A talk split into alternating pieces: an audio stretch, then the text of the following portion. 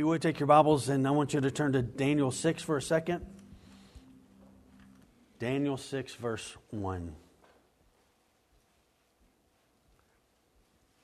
So it pleased Darius to set over the kingdom 120 satraps to be throughout the whole kingdom, and over them three high officials, of whom Daniel was one, to whom these satraps should give account, so that the king might suffer no loss.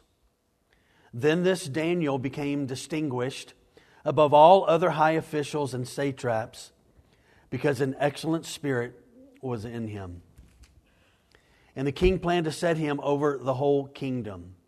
Whole kingdom. Say, find a ground for complaint against Daniel with regard to the kingdom, but they could find no ground for complaint or any fault because he was faithful and no error or fault. Fault. These men said, We shall not find any ground for complaint against this Daniel unless we find it in connection with the law of his God. Then these high officials and satraps came by agreement to the king and said to him, O Darius, live forever. All of the kingdom, the prefects and the satraps, the counselors and the governors agreed that the king should establish an ordinance and enforce an injunction that whoever makes petition to any makes petition 30 days, except to you, O king, shall be cast into the den of lions. So now, O king, establish the injunction and sign the document so that it cannot be changed according to the law of the Medes and Persians, which cannot be revoked. Therefore, King Darius signed the document and injunction. And when Daniel knew that the document had been signed, he went to his house where he had windows in his upper chamber open toward Jerusalem. He got down on his knees three times a day and he prayed and gave thanks before his God as he had done previously. I'm going to actually ask you to turn back to Daniel chapter 5. I want to walk through some things in Daniel 5 before we get to chapter 6. So, we're going to find Daniel today dealing with two lion's dens a literal lion's den that has real lions in it. And then sometimes we face kind of a lion's den in life with people, people in authority over us, and Daniel is going to have um, both of those. As we begin today, I want to talk. Uh, um, the majority of our time today about the inside life that matters to God. That it's easy to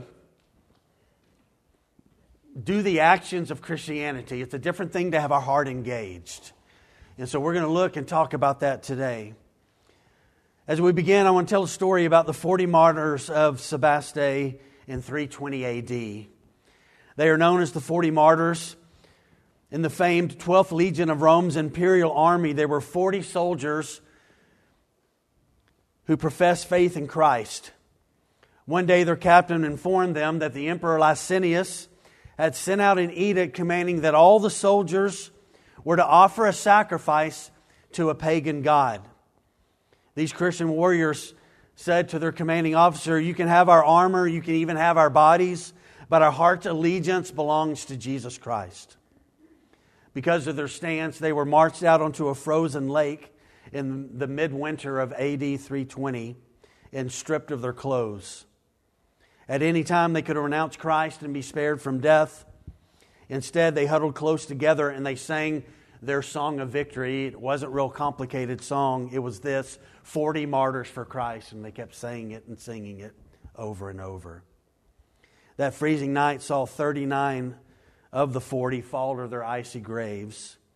There was but one man left, and he stumbled to the shore in the morning and renounced Christ. As the officer in charge of guarding these men listened to their singing, he had secretly known the gospel and come to faith in Christ on the shore as he watched the men out there. He immediately replaced the man who had renounced Jesus and walked out onto the ice, threw off his clothes, and confessed his faith in Christ. At sunrise, the Roman soldiers found not 39 men, but 40 men who gave their all for the cause of Christ. There is a treasure that can be known that comes from knowing Christ that, that supersedes any kind of difficulty, any kind of challenge to our faith. and throughout history, men and women, Old Testament, New Testament, have faithfully trusted God when things were deeply difficult for them.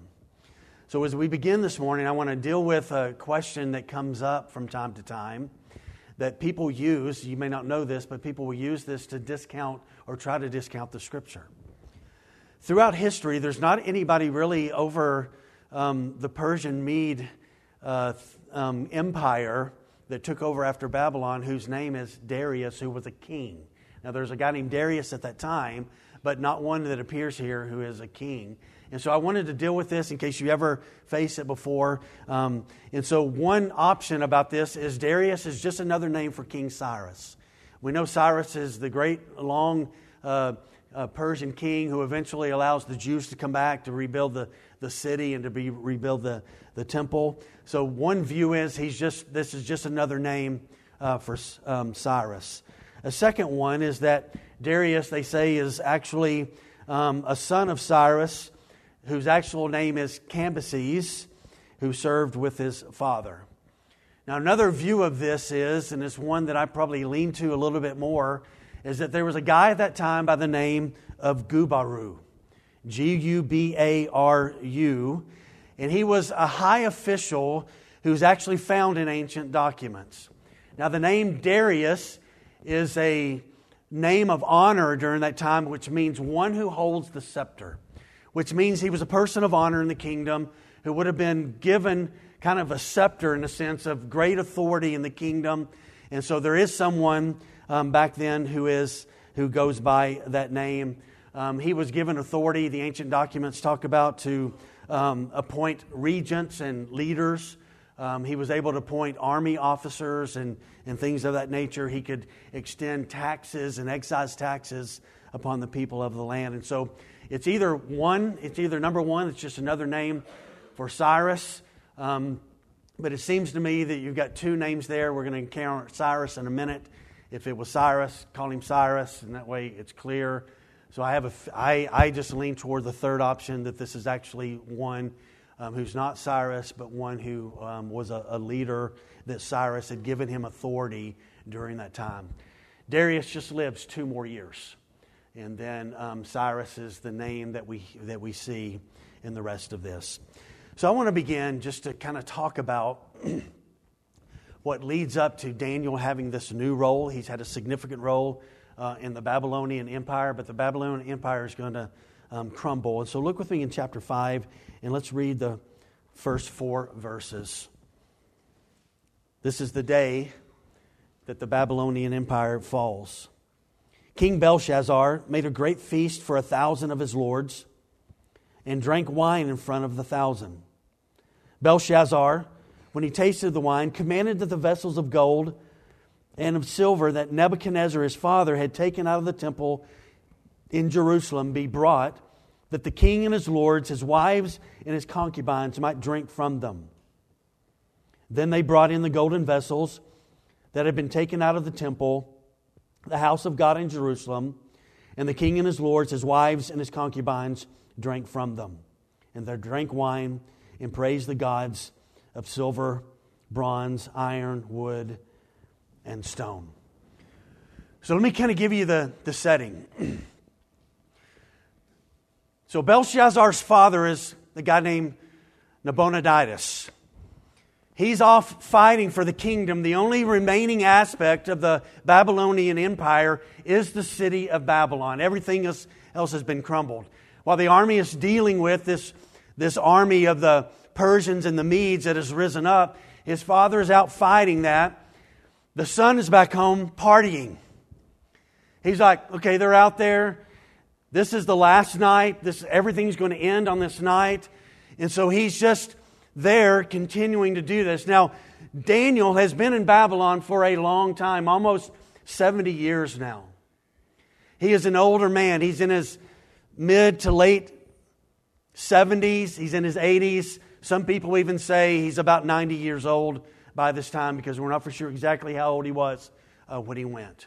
But he's an older man now, and he's survived in his place of leadership through four different other kings after Nebuchadnezzar. The Medes and Persians have been gathering up their armies. They have been marching. They have been taking over the Babylonian Empire. And now they're on the outside of Babylon and ready to take it over. Um, the history of that, if you, you, can go and read the history of that, how they, um, they used to have, they had water that ran underneath the city of Babylon that fed water into it. Um, they were able to drain it and walk under the city in shallow water to come inside and basically took over without even a battle. Because the king inside is with all of his leaders and they're getting drunk and having a party and have no idea what is happening and taking place at the city. Nations rise and fall with regularity. It has been that way throughout history. It will continue to be that way. The rise and fall of nations and leaders should have nothing to do with the continuance of our faith. This was the way it was with Daniel. He had gone through multiple kings. Now he's about to have a new empire take over, and he's going to have a new role in this new empire. And nothing with Daniel through all of the kings of Babylon and then the kings and leaders in Persia touches faith. There's a treasure that Daniel found. There's a settledness in his bones that Daniel found that he never compromised his faith in any way. But I want to begin today and I want to deal with something that I think is important for us to see. What are the characteristics of these kingdoms who once have great power and great authority and great influence? What are the characteristics when they fall? What are the things that seem to have in common? And I think there's three things that have in common that we see in the first part of chapter 5. And I think we have these up on the screen. There is deep idolatry and indifference that has fallen into Babylon. And the first thing I want us to see that a fallen kingdom, a fallen nation, always falls when there is great indifference in the kingdom. His father is fighting. He likely knows, Belshazzar knows that the end is there. So he gathers a thousand of his nobles. They're partying as the kingdom is crumbling. So, why so much indifference? Why doesn't he care? Why isn't he willing to fight? Why is he not willing to stand. Here's what it is, and it, and it pervades our culture today. It's called individualism. Y'all know that word? Where people just live for themselves. They speak of, well, I can have my own truth. There's not an absolute truth. There's not a truth. I can, each person can individually have their own truth, and it can change moment by moment in any kind of way. And so here is the king. He's indifferent totally to anything that is going on in the kingdom. We see things in our land today that are not good, and yet we continue to have officials locally, nationally, um, whatever the case may be, who act as if all is good and nothing needs to be addressed and nothing needs to be said, and there's literally nothing new. There's great indifference when nations crumble when the leaders have great indifference to what's going on. Indifference, secondly, leads to what we see in the text here it leads to indulgence. Great indifference always will lead to indulgence. The chief aim of Belshazzar is not one of integrity, but of indulgence, of pleasing the body. And so, as the kingdom is crumbling, he's thinking of himself, and they are indulging themselves on the last night of the Babylonian kingdom. You look around at our culture today, and it just seems as if indulgence in every kind of area that is not good for families, not good for cities and counties and states, just seems to be increasing at a faster rate. And so, we as God's people, we, we need to learn from what we'll see in Daniel today is that we, we stay the course, right? We continue to walk with God and, and to be passionate with walking with Him. So every kingdom that falls, there's a great indifference in the kingdom. There's great indulgence morally of just pleasing of self and, and that. And here's the third principle that you see there. So they bring in these vessels. He's like, hey, as we're celebrating, you know, Nebuchadnezzar brought all these great vessels from the temple in Jerusalem. They've just been stored away. Let's bring out the fine stuff. So they go and they get it and they bring it out. They drink from it. And the text tells us there that as they are doing that, that they praise the gods of gold and silver and all of these things. And the third principle is this every great nation that falls has a deep indifference that is connected to the leadership of the nation that filters down to the people. There's great indulgence morally that brings a crumbling to that. And when you have indifference and you have indulgence, you always have idolatry. You have a nation that is worshiping things that have been made somewhere by people. And this, this you can go back to. You can look at any, particularly the Western nations, but you can look at any nation, and you will see these principles that were there. Daniel 5 4 tells us that they drank wine and praised the gods of gold and silver, bronze, iron, wood, and stone. Using them in this way would cost them his life. Look at verse 5 now. God has an opinion on this, by the way. And immediately the fingers of a human hand appeared and wrote on the plaster of the wall of the king's palace opposite the lampstand. And the king saw the hand as it wrote. Then the king's color changed, and his thoughts alarmed him.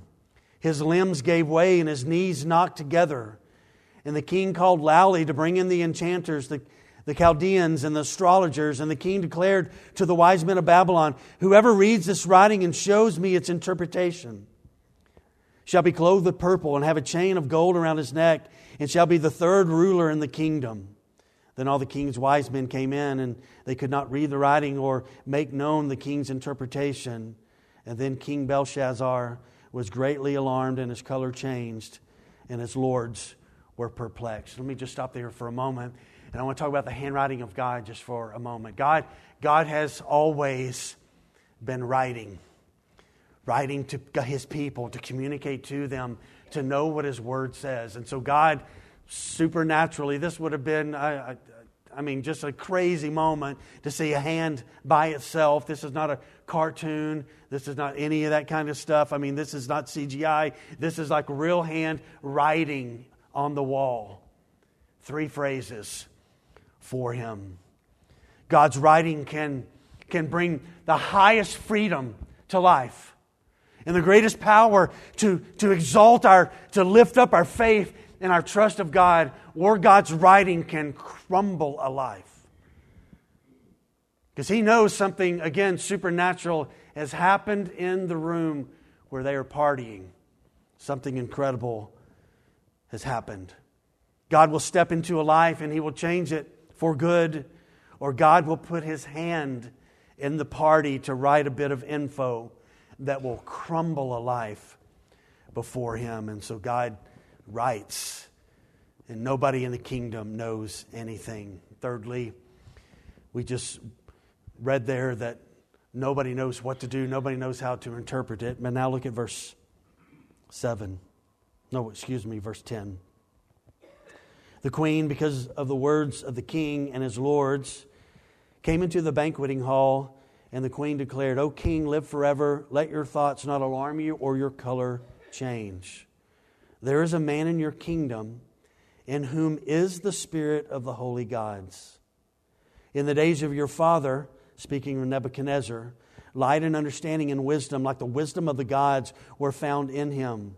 And King Nebuchadnezzar, your father, your father the king, made him chief of the magicians, enchanters, Chaldeans, and astrologers because an excellent spirit, knowledge, and understanding to interpret dreams, explain riddles, and solve problems were found in this Daniel, whom the king named Belteshazzar. Now let Daniel be called, and he will show the interpretation. So, the third thing I want to point out this morning that I think is really important for us to see this is that the world's ways are always short of what God has designed and purposed. There's just a shortcoming of the world's thoughts and the world's ways. Nobody in the kingdom knows anything about how to interpret what has been written on the wall. Nobody can interpret it so that it would give stability to the legs of the king, that he would know what to do and what does this mean and bring wisdom and understanding. This is the third time in five chapters in Daniel where the wisdom of man has felled the Babylonian kings. Nobody in the kingdom knows what's going on, but there is those who are alive to God that God speaks to and God leads, and Daniel is this one. There is a wisdom of God and there's a wisdom of man, and Paul spoke of it this way. 1 Corinthians 1:21 For since in the wisdom of God the world did not know God through wisdom it pleased God through the folly of what we preach to save those who believe into everybody's life, into some kind of moment, a dilemma will arise where nothing can be solved except the writings of Scripture and the teaching and the revelation of Scripture. Everything else will fail. Man's laws will fail, man's wisdom, whatever the case may be, they will fail. Again, this is the third time in five chapters where the wisdom of man has failed the kings of Babylon and they are perplexed at the writing of God.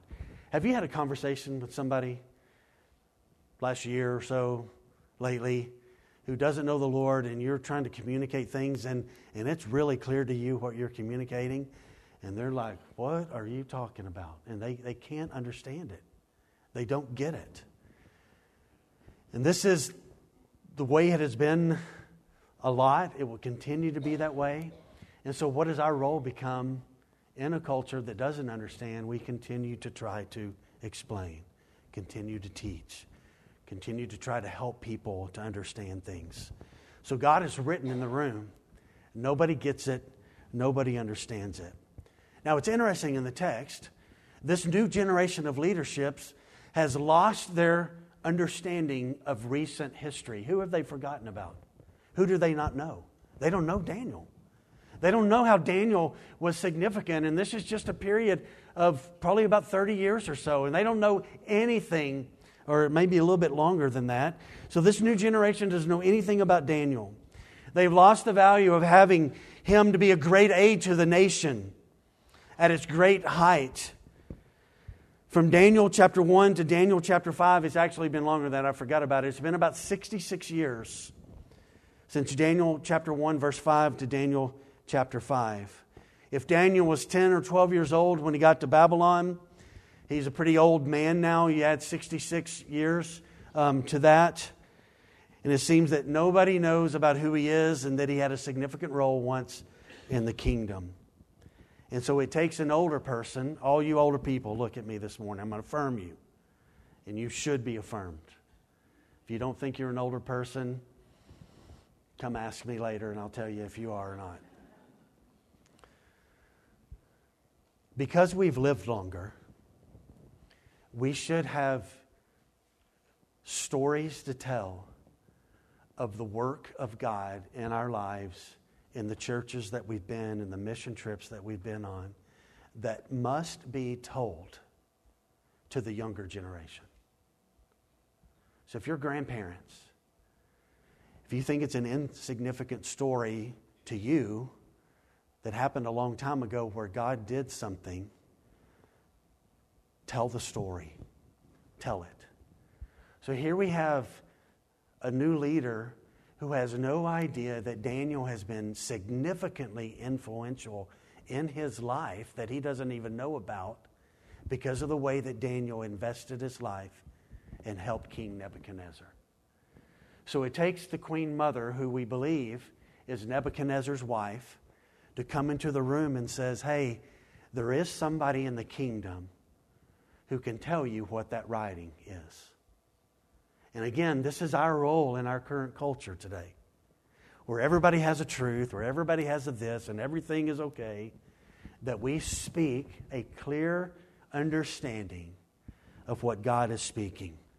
And so, Daniel, like him, we are called for the long haul to stay at this to remain faithful, even when we have a prominent place or we have lost a prominent place. Likely, we said this very before. There's some great people in this room, but likely, in another 50 years, nobody's going to remember us except for some people in our family line. And so it must be worth it for us to invest and live now, tell the stories of God and the work of God, because when we're going to be we're gone one day, we will be forgotten, but everything's okay We don't want to be well known here. We want Him to be well known here. And we want to live in such a way that He is honored. So, though Daniel's influence had been lost, somebody remembered that was older and said, King, there is somebody who's got an answer to this. And so Daniel comes in. I love what she says about him. In whom is the Spirit of God, in whom was light. He, has, he had wisdom and understanding, this Daniel. He had an excellent spirit within him that speaks of his attitude. And he had knowledge of mysteries. I love what verse 12 says. Look at verse 12 again. These things were found in this Daniel. This is the queen speaking, whom the king named Belteshazzar. But look what she says next. And now let Daniel be called, and he will show the interpretation. I think she honors his faith, his lifelong faith in what she knew to be true, by not calling him his Babylonian name, but by calling him his Hebrew name. And I think she knew this is a man that loves his God and has been used in our kingdom, and powerful things happened through him. His Jewish name never got swallowed up into the Babylonian culture. And I think it indicates the incredible faith that he made throughout he had throughout his life. So look at the story here. God always does some very unique things. Here's Daniel who's been forgotten, steps into a room of a thousand people and gets to proclaim God, gets to proclaim the message, gets to proclaim what God has written and God has spoken. I love what we see of him. He doesn't come in and say, Why did y'all forget me? He doesn't feel sorry for himself. He's just ready when God calls his name again to do something, to step into the moment, and to be faithful and to be ready whenever God needs him. In Belshazzar, you find in him, he's full of pride. He ignores what he knows to be true. So look with me in, in verse 22 now.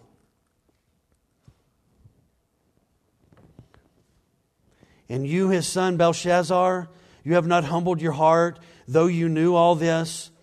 But you have lifted up yourself, this is Daniel speaking, but you have lifted up yourself against the Lord of heaven, and the vessels of his house have been brought in before you, and you and your lords, your wives, and your concubines have drunk wine from them. And you have praised the gods of silver and gold, of bronze, iron, wood, and stone, which do not see or hear or know, but the God in whose hand is your breath, and whose all are your ways, you have not honored him. So Daniel just calls him out and says, You're full of pride. You've ignored what you knew to be true. You lifted up yourself against the Lord of heaven, the God of heaven. This God of heaven is the source of very life's breath, and you have ignored his breath. You have dishonored him. You have misused God's vessels dedicated to him, and you've used them in unholy ways and with unholy people. And he is being called into account in the moment for his evil and his mocking of God. And so look at 24. And then from his presence, the hand was sent, and this writing was inscribed. And this is the writing that was inscribed Mene, Mene, Tekel, and Parsin. This is the interpretation of the matter. Mene, God has numbered the days of your kingdom and brought it to an end. Tekel, you have been weighed in the balances and found wanting. Perez, your kingdom is divided and given to the Medes and the Persians. Now look at 29. Then Belshazzar gave the command, and Daniel was clothed with purple, and a chain of gold was put around his neck, and a proclamation was made about him that he should be the third ruler in the kingdom. And that very night, 30 says, Belshazzar, the Chaldean king, was killed, and Darius the Mede received the kingdom, being about 62 years old. Now, I want to make note, just fourthly, this morning the, the value of our godliness and the value of our integrity matters. It mattered greatly in Daniel's life. It kept his faith strong. It mattered to bring explanation about things that it enabled him to be able to proclaim in front of a thousand people on this night about who God is and the glory of who he is. And that very moment, it is over with. And now there is a transition that happens in Daniel's life. So we read chapter 6 a while ago, and let's begin to kind of walk through chapter 6 for a moment. So Darius the Mede and Cyrus the Persian serve, I believe, as kind of a dual role. Darius in this part of Babylon taking care of that and, and ministering and setting up things. And again, he lives about two more years that we understand from history. He was an incredibly organized person. Immediately went about setting up new things. You've, you've become a new king and you've become a new ruler, and so you need some organization, you need some direction, and he immediately begins to do that. But the question comes is, what's going to happen to Daniel? So he's, he's been there almost 60, he's been there 60 something years now. So what's going to happen to him? He's just been used again to come into a room to proclaim God and to give the message and the interpretation, a supernatural moment. But what's going to happen to him? Well, God's not through with him. Most often, when new regimes came in, all the old leaders were what? They were killed. You got to get rid of the old people because they're going to cause problems for the new king, but this is not the case. Immediately, Daniel stands out to Darius and is made the most significant ruler in the kingdom now under this new king. Daniel possessed something that no one in the new kingdom and the new leadership under the Medes and the Persians that anybody else had. You know what the difference was? He had a living relationship with God. And it made every bit of difference. And it should make every bit of difference in your life and my life. So he, he immediately is seen as trustworthy, important. He would follow through with things. His integrity was impeccable. And so Darius greatly affirmed him. But I want to note this and say this to us as we begin to walk through this.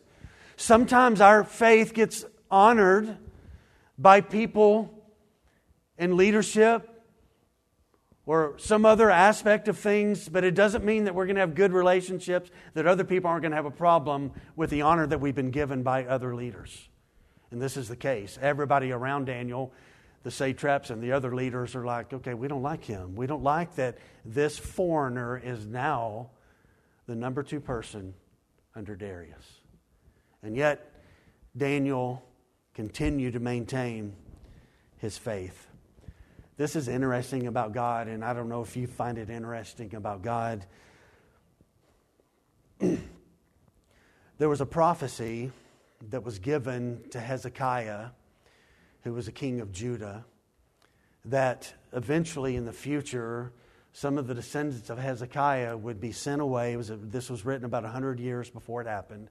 They would be sent away and they would um, be forced to become eunuchs in the kingdom of the Babylonians. It is quite possible that when Shadrach, Meshach, Abednego, and Daniel get there, that they were um, made eunuchs as young boys in the kingdom of Babylon. So you think about that, never having any kids, never married, um, all of these aspects and different things. And yet, Daniel, all through that, unbelievable, difficult situations, every turn stands out as a person alone who lives a passionate life for the glory of God. And so we find Daniel here He's distinguished, it says. He stood out above them all. He's already had experience with foreign leaders. He's already shown great wisdom connected to God. He has been faithful. He knew the commands of God. It says of him that he has an excellent spirit within him.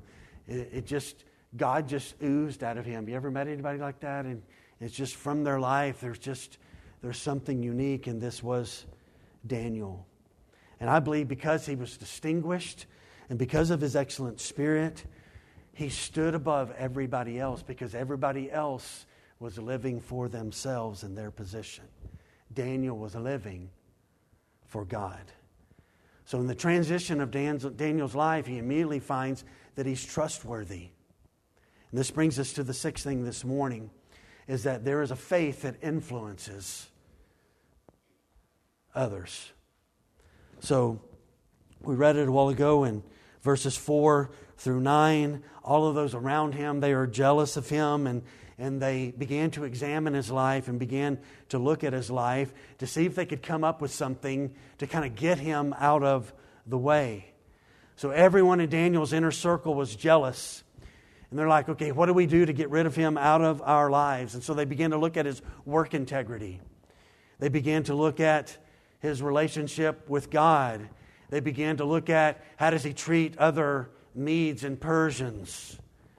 And they realized they've got to come up with something that could stick to his life to get him out of this role and to get him gone. So they began to watch him themselves. They asked others, Have you seen Daniel do anything that would go against the laws of the Medes and Persians? And they couldn't find anything at all. They were so disturbed and so dis- disrupted by the faith of Daniel because it was clear to them that he had something they did not have. And again, I want to go back to that is this living, authentic, thriving relationship with the living God. I remind us this morning that our lives are a living letter before others that we work with, that we live by, about what we think about who God is at the end of their search. We don't know how long it took. This is what they learned no grounds for accusation. There wasn't anything they could find to accuse Daniel. Secondly, there was no evidence of any kind of corruption in his life. He didn't take a pen home from work, didn't do anything, couldn't point to anything about his life, big, small, no grounds of corruption. And thirdly, there was no negligence in any of his duties. People will be in envy at times of the godly as God places them in places of strategic work. And as they looked at Daniel, there were no skeletons in his closet, no corruption in him could be found at all his integrity in this pagan environment was impeccable. Couldn't point to anything. And I think it just says this to us. Our faith should be go beyond church life. It's easy this morning to pretend. Sing the songs, raise the hands. If I were to say pray, let's pray right now, what would everybody do? We bow our head and close our eyes. It's easy to do the forms.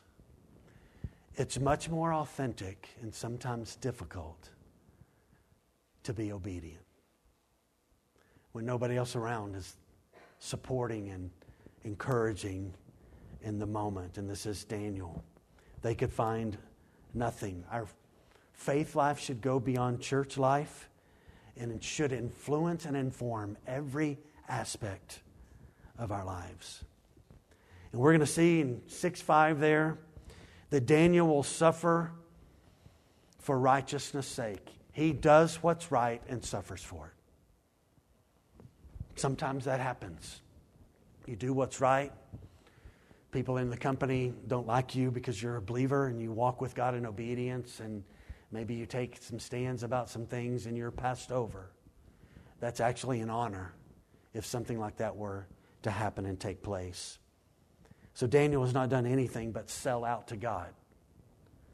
And he's guilty of that. They will find him guilty of selling out to God, wholehearted in pursuit of God. So they come to Darius. Darius, we got an offer for you. You can be a God for 30 days, a God for a month. This is, this is what we're going to offer you. And then we've got some disappointing things after that. After 30 days, you've got to go back to just being Darius. You don't be a god anymore. But for 30 days, you're going to do this. And so nobody can pray, nobody can do anything except honor you. And he's like, that sounds pretty good. Yeah, okay, I'll go for that.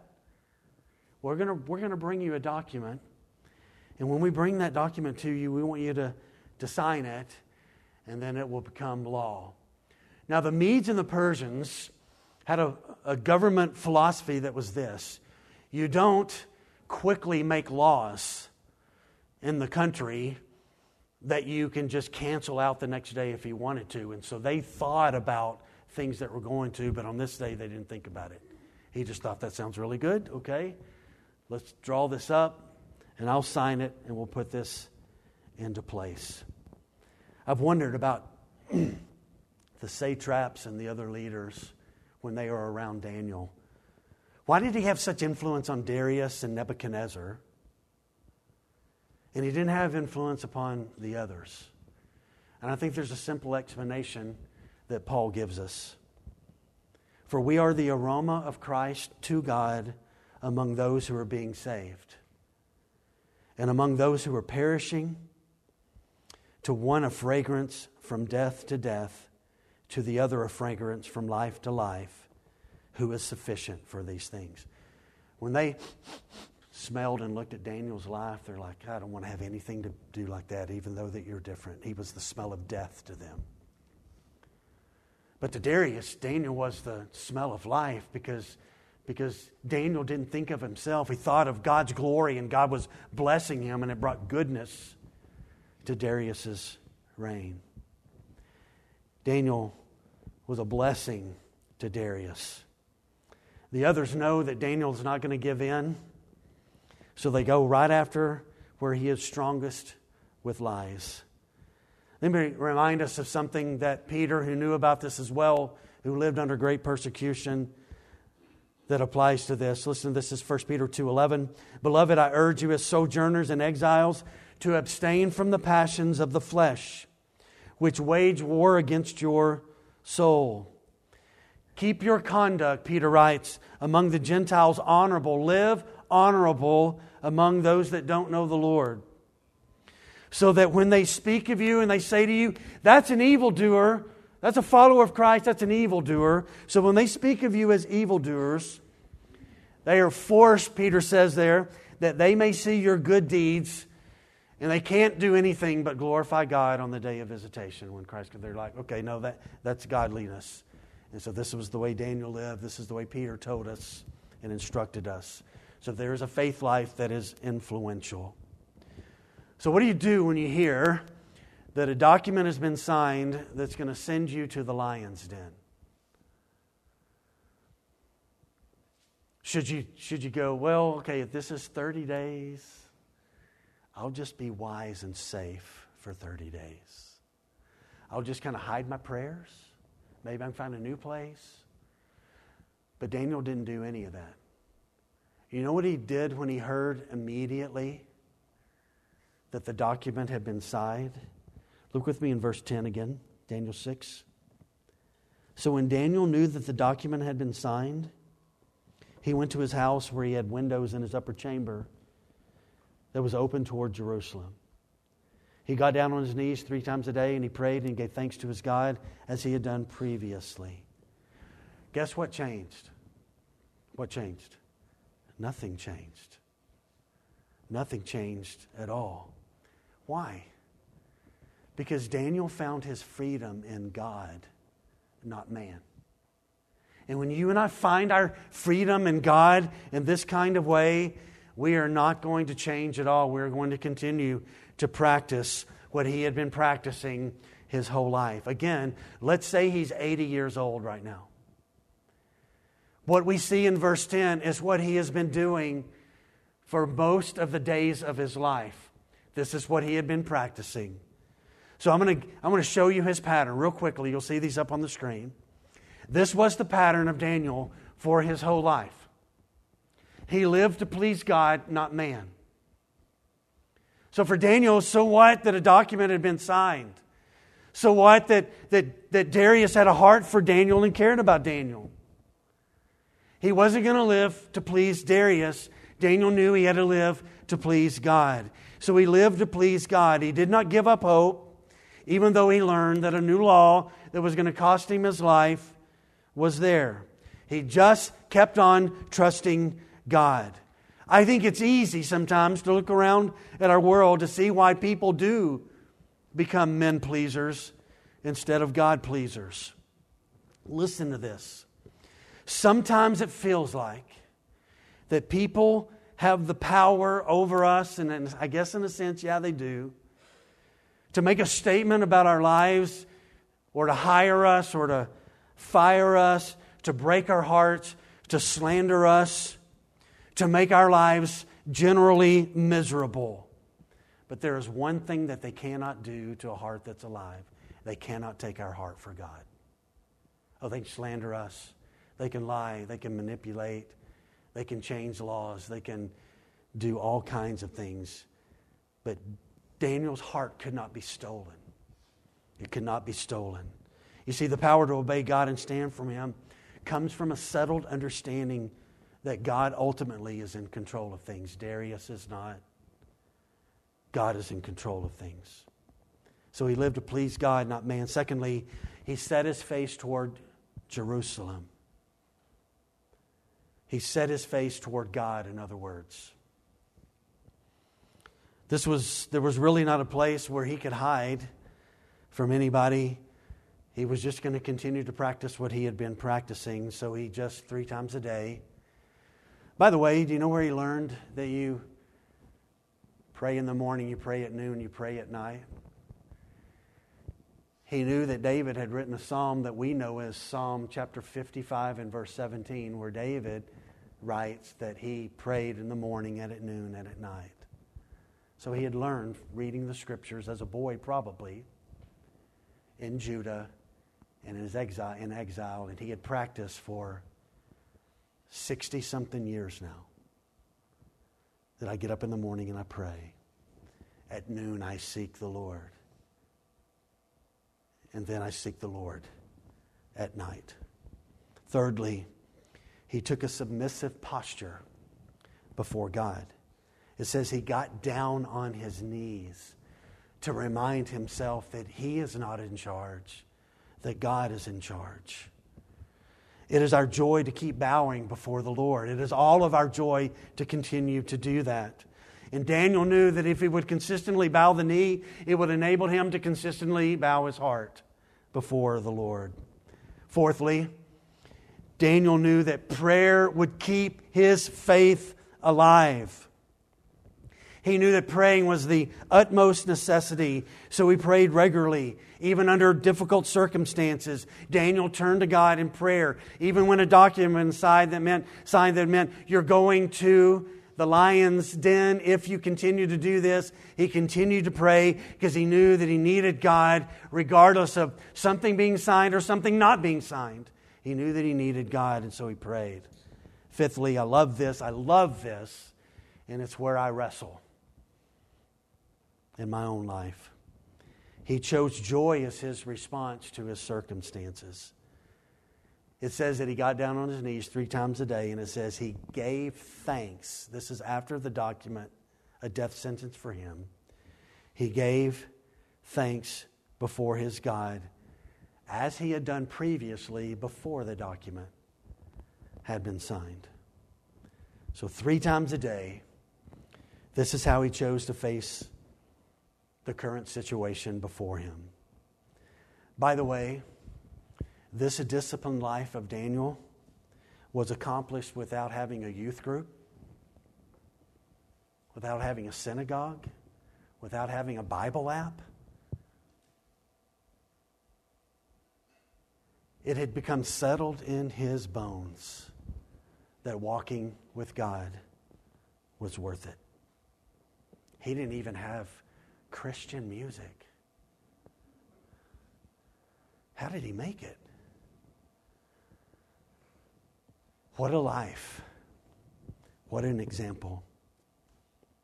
Let me remind us of something I need. I, I go back to Galatians 6, verse 9, in my hard days as a pastor.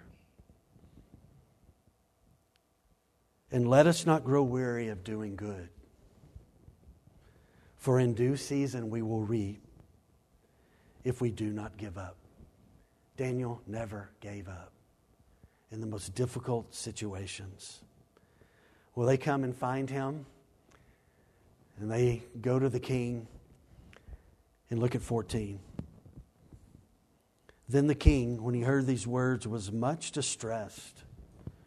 And he set his mind to deliver Daniel. He had an uh oh moment. Uh oh, I've been manipulated.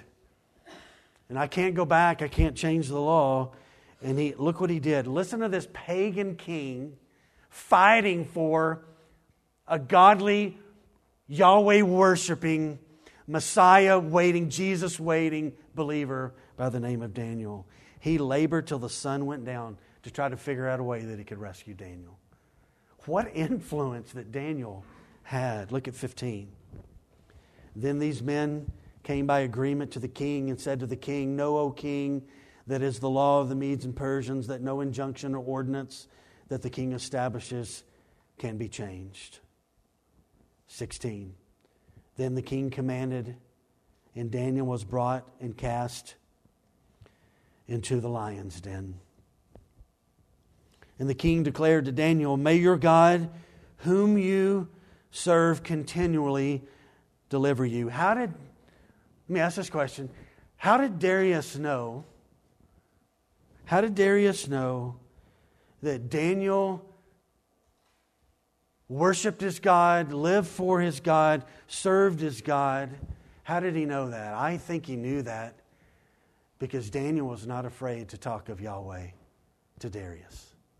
And I think Yahweh was all over, and the, the Spirit of God was all over Daniel's life, and his life was influential. So, seminary, they tell you not to have eight points, and I have eight points in my sermon this morning, but here it is.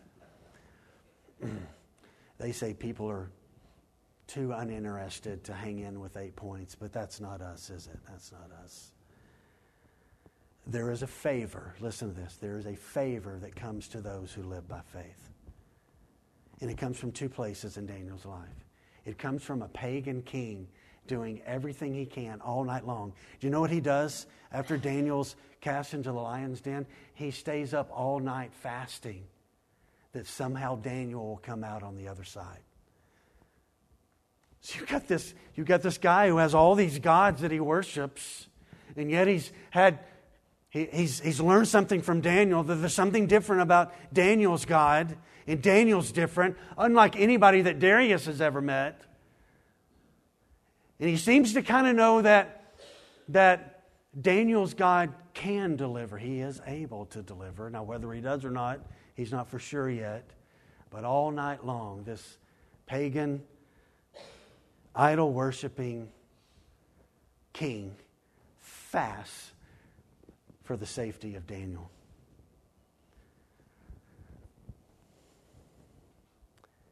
Seems like it should be the other way around, right? Daniel should be fretting and the king sleeping in his palace. So Daniel is arrested for his life of worship and prayer. They had found enough evidence and they brought him in. There are liberal theologians, I read some this week, who try to downplay this story. These were old lions, old lions. They were lions that had been fed, they were full, they were not interested in eating. Well, verse 24 throws cold water on that because they take the satraps and their families and they throw them into the pit, and the lions, it says, before they even reach the ground, which means there must have been lots of lions literally just destroy the families of the satraps and the other officials. These were hungry lions. They were hungry. They made a practice in those days to do what to the lions? Starve them. So that when someone was thrown into the pit, what would happen? Certain death would come. They have found, by the way, in that part of the world over there in Iraq and Kurdistan and Iran and places like that. Um, in cliffs, they have found these dens where there's a hole in the cliff that drops down, and, and there, there was a wall that separated these, and they found this through archaeology. And up top, there was, there was a separation, and there was a door. So they could, they could throw food down there, they could raise the door up with ropes. The lions would go to the other side, they could shut that, and they could go in and they, they could clean up the den. They found these over uh, in that part of the world. So all the archaeology has proved this story to be true. So I want, I want to I want to emphasize just for a second, and we're almost done, what is not here. What's not said in the text, but it's said in the text. When Daniel was brought before Darius, he doesn't fight or appeal the sentence. He's like Jesus. Do you remember what Isaiah said about Jesus? Do you remember what Jesus did? That when he was before his accusers, he was like a sheep before the slaughter. He just kept his mouth shut. Here was the deal with Daniel. He was like, if I die tonight, okay. My God who is able, he, he can shut the lion's mouths. Either way, I trust. I love God that much that I will trust. So he doesn't defend himself. He doesn't say, I really wasn't praying. I wasn't really. He doesn't defend himself at all. He had violated an unchanging law, and he leaves the outcome to God. And Darius says, May your God, who you serve continually, deliver you. Daniel's faith life was well known. Daniel's God was known because I believe Daniel spoke. And so Darius gives him favor. God gives him favor. My favorite animal is the lion. Now, in the northern part of Texas, there's a place called Boys Ranch where troubled boys used to, or boys who had issues, were sent to these places to kind of, and they would pour their life into discipling these kids. And uh, I went and preached there when I was a, a, college student one Sunday, and Pam and I, Pam and I, I don't know, we were early married, not even a year yet. On that campus, they had a mountain lion in a cage. And you could go into the cage and you could sit down with the mountain lion and pet it. Now, my dream is I want to do that with a real lion, not a mountain lion, but an, a lion lion with a big old mane. And I remember Pam and I getting into that, and we still have a picture um, from that of like, okay, there's just something not natural about this. If this lion wanted to do something, we're in trouble. And we survived the moment. Obviously, I'm standing before you.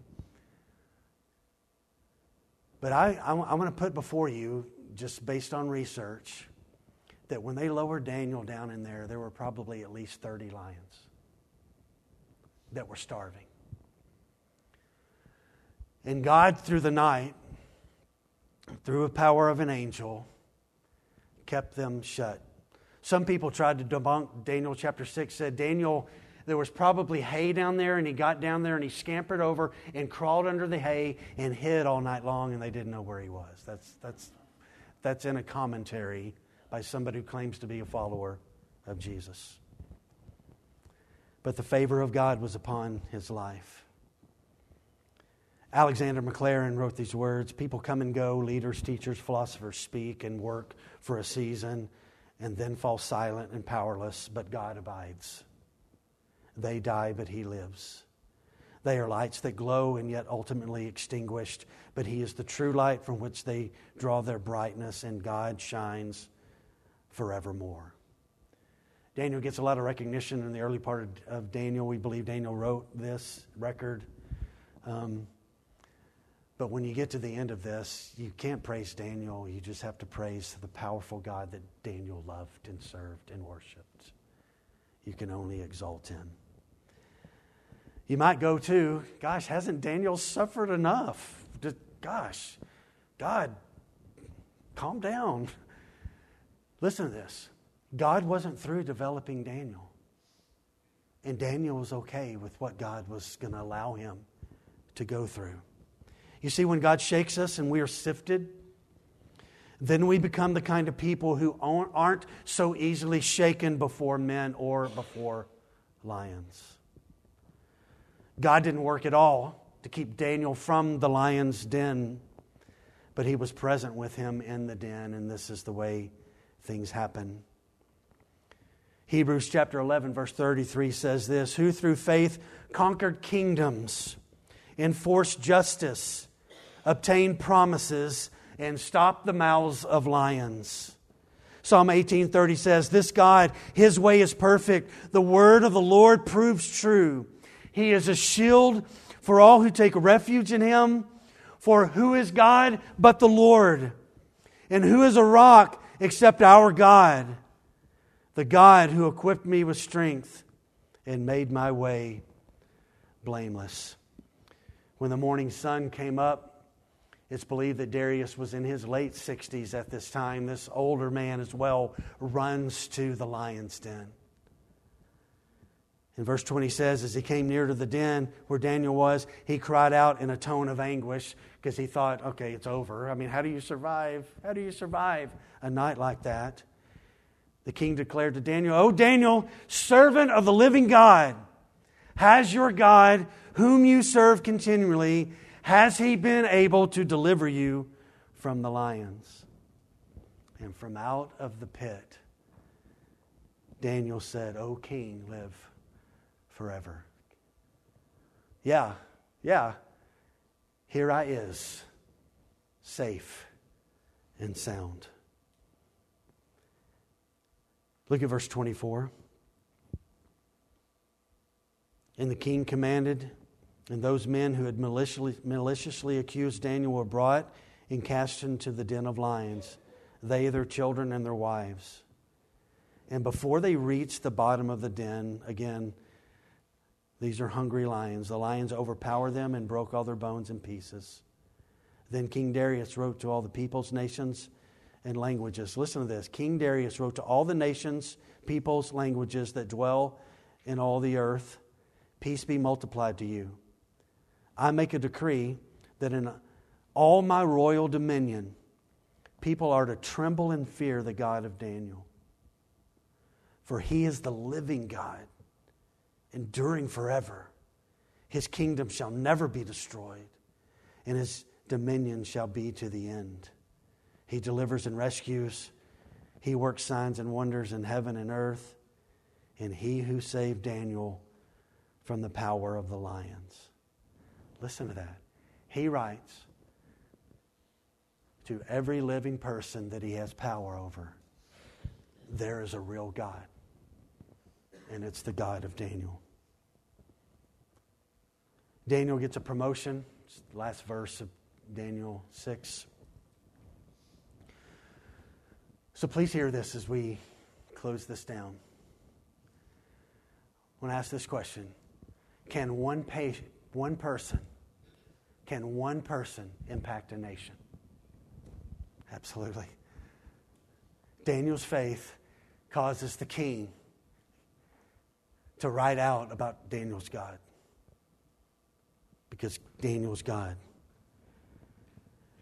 And I, verse 28 tells us that Daniel prospered, and I just want to remind us that our prospering should be connected to our faith in God, not from manipulation or any other thing. Daniel's promotion into the kingdom under Darius and eventually under Cyrus, his prospering is connected to his faith in God. So let me give some key lessons as we finish this up. First of all, is this stand firm, child of God. Stand firm. In a moment of imminent death, it would have been easy for Daniel to step into fear and to stop praying, but Daniel's faith moved him to remain in deep prayer, in, in deep faith. From a young boy to an older man now, Daniel stayed faithful. He was a God seeker as a young boy and a God seeker as an old man. Secondly, God's law is greater than the world's law. The law said, don't pray. But in certain situations, we defy the king's orders. when they call us to violate our faith in the Word of God. We are not to disobey all laws. We are to obey a lot of laws that are there that are for our good and for societies. But when laws call us to compromise our faith, God's law takes precedent. Thirdly, God can always be trusted. He can always be trusted. Daniel had practiced his whole life doing those things that we saw him do a while ago.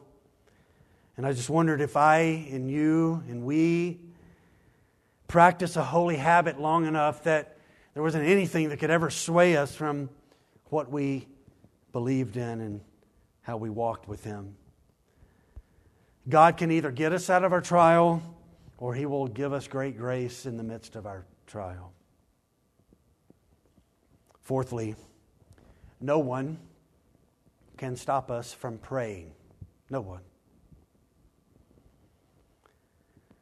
Listen, Christians, we can keep demanding that all of our secular institutions give more time to prayer, or we can teach our children that nobody can keep you from praying.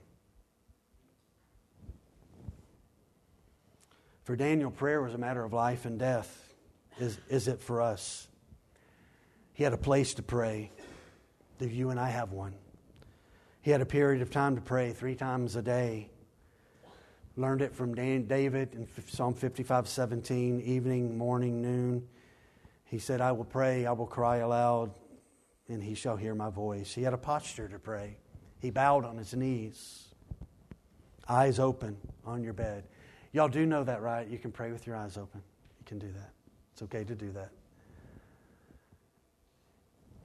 He got at his window, and I think he looked out. There were lattice work. It's hot in Babylon. It's very hot in that part of the world still today.